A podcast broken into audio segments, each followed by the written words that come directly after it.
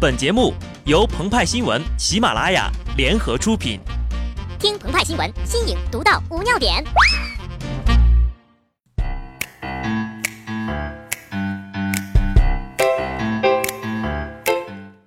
二十一世纪新闻怎么做？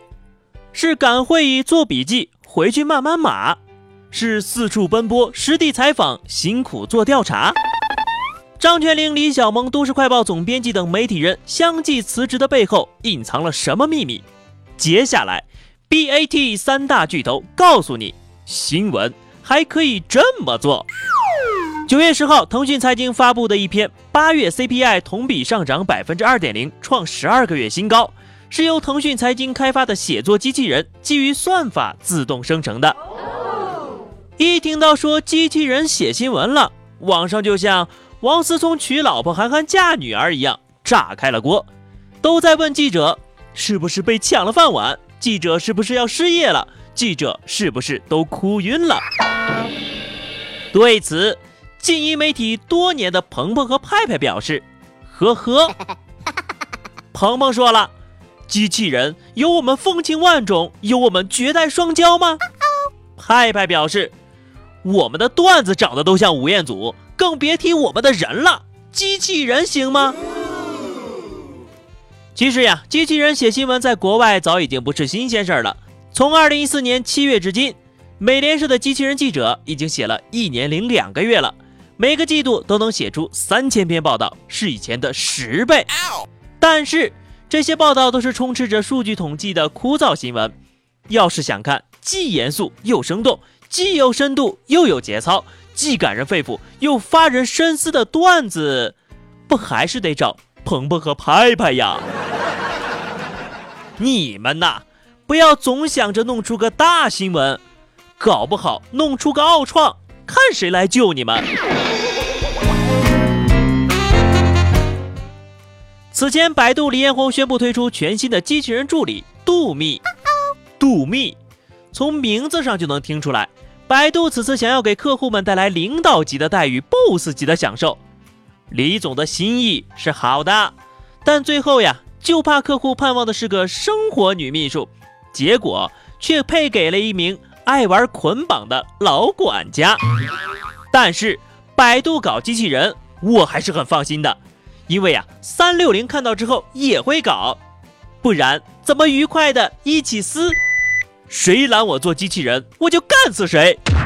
于是，在不久的将来，在渤海之巅，我们就会看到一台蓝色的狗爪高达跟一台绿色的十字高达厮杀着，胳膊腿乱飞呀！旁边围观了无数的小企鹅。于是乎，人类再也不用担心受到机器人的奴役，只是苦了媒体人呐。比如已经离职的张泉灵，他说呀：“我要跳出去的鱼缸不是央视，不是体制，而是我已经在慢慢凝固的思维模式。”但张泉灵可能不知道啊，这个鱼塘啊，不是这个鱼缸，早就被淘宝给承包了。当事人微博王元宗 B boy 致电给该栏目组，接听电话的一位工作人员自称是实习生，他操着略带沧桑、饱经风霜的嗓音。用一种以不变应万变的沉稳、天塌地陷我不怕的淡定，向当事人说道：“用女素材怎么了？”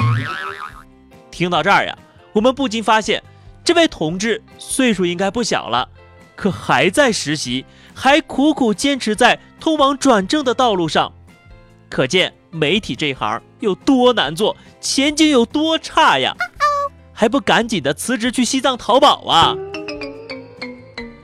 在这里不得不再佩服马云一次，他看起来像是躺得好好的，突然中了一枪，但其实是空着手就把狼给套了。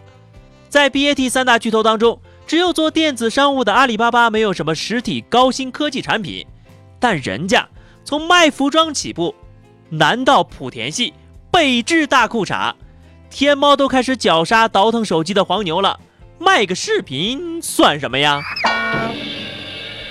可事实的真相真的就是这样吗？近日呀，《碟中谍五》来华宣传，马云和汤姆克鲁斯谈笑风生。马云表示，《碟中谍》是他最爱的电影系列。于是我们大概就明白了，为什么淘宝能够完成这个不可能的任务了。可以想见，在未来的世界里，人们要做的只是接通电源，连上网络，把机器人和程序安插在每一个角落，随后程序可以自动通过电话、互联网采访。机动型度秘机器人实地收集影像、语音，而淘宝等电商将积极的为机器人提供取之不尽、用之不竭的素材。不要九九八，只要四块八。